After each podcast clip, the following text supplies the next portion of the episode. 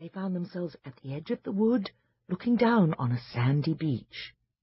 A few yards away, a very calm sea was falling on the sand with such tiny ripples that it made hardly any sound.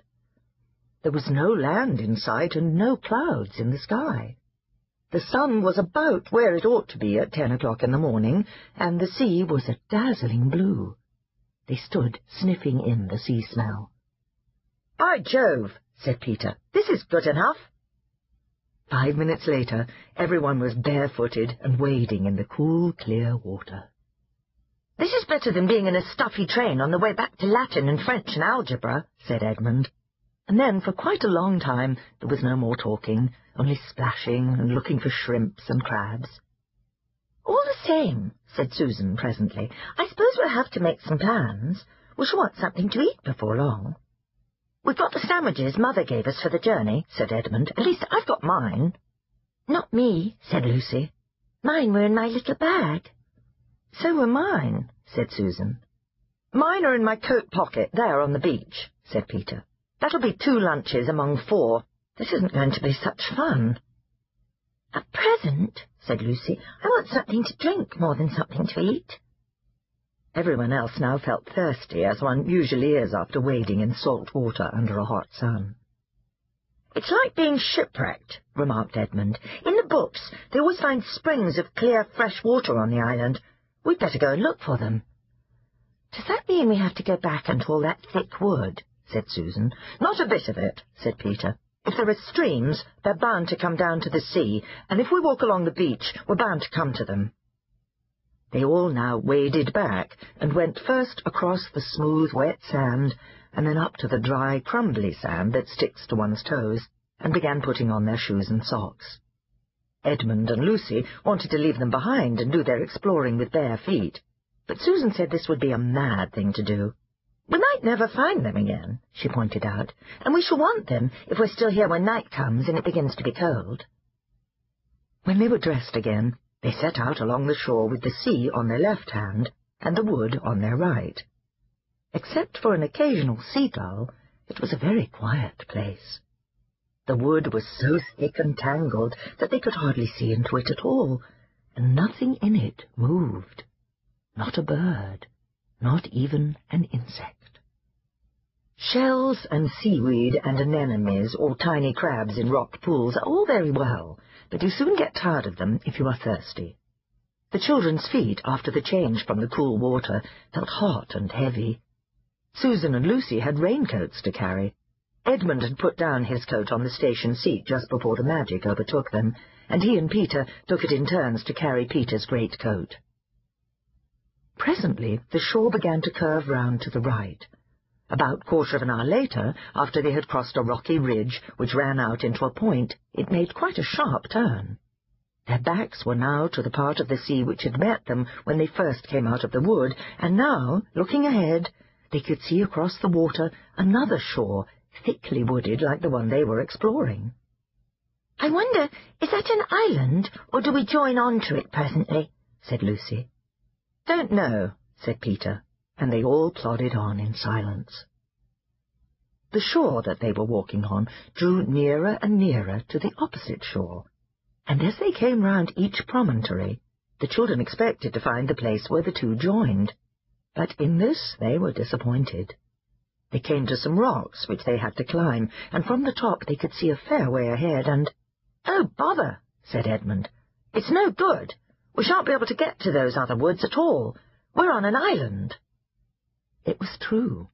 At this point the channel between them and the opposite coast was only about thirty or forty yards wide, but they could now see that this was its narrowest place.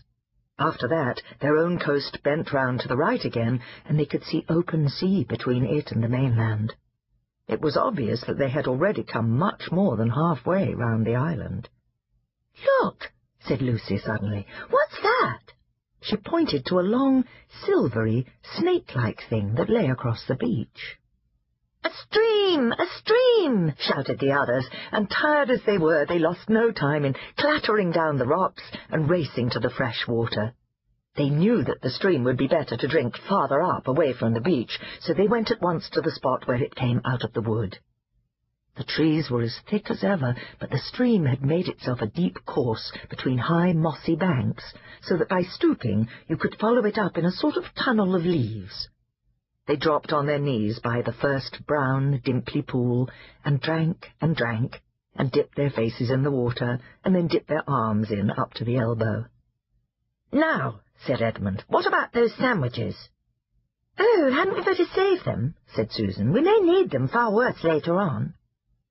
I do wish, said Lucy, now that we're not thirsty, we could go on feeling as not hungry as we did when we were thirsty. But what about those sandwiches? repeated Edmund. There's no good saving them till they go bad. You've got to remember it's a good deal hotter here than in England, and we've been carrying them about in pockets for hours.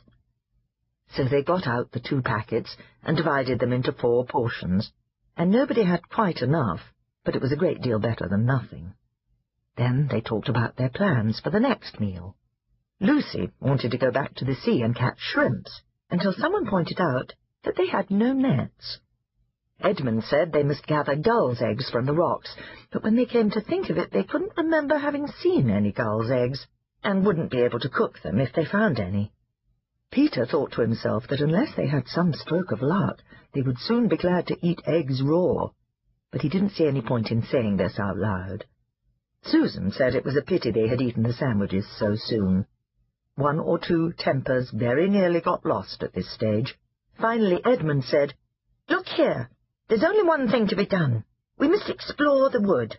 Hermits and knights-errant and people like that always manage to live somehow if they're in a forest. They find roots and berries and things. What sort of roots? asked Susan. I always thought it meant roots of trees, said Lucy. Come on, said Peter. Ed is right, and we must try to do something. It'll be better than going out into the glare and the sun again. So they all got up and began to follow the stream. It was very hard work. They had to stoop under branches and climb over branches, and they blundered through great masses of stuff like rhododendrons and tore their clothes and got their feet wet in the stream. And still there was no noise at all, except the noise of the stream and the noises they were making themselves. They were beginning to get very tired of it when they noticed a delicious smell, and then a flash of bright colour high above them at the top of the right bank. I say, exclaimed Lucy, I do believe that's an apple tree. It was. They panted up the steep bank, forced their way through some brambles, and found themselves standing round an old tree that was heavy with large, yellowish golden apples as firm and juicy as you could wish to see. And this is not the only tree, said Edmund with his mouth full of apple. Look there, and there. Why, there are dozens of them, said Susan, throwing away the core of her first apple and picking her second. This must have been an orchard, long, long ago, before the place went wild and the wood grew up. Then this was once an inhabited island, said Peter. And what's that? said Lucy, pointing ahead.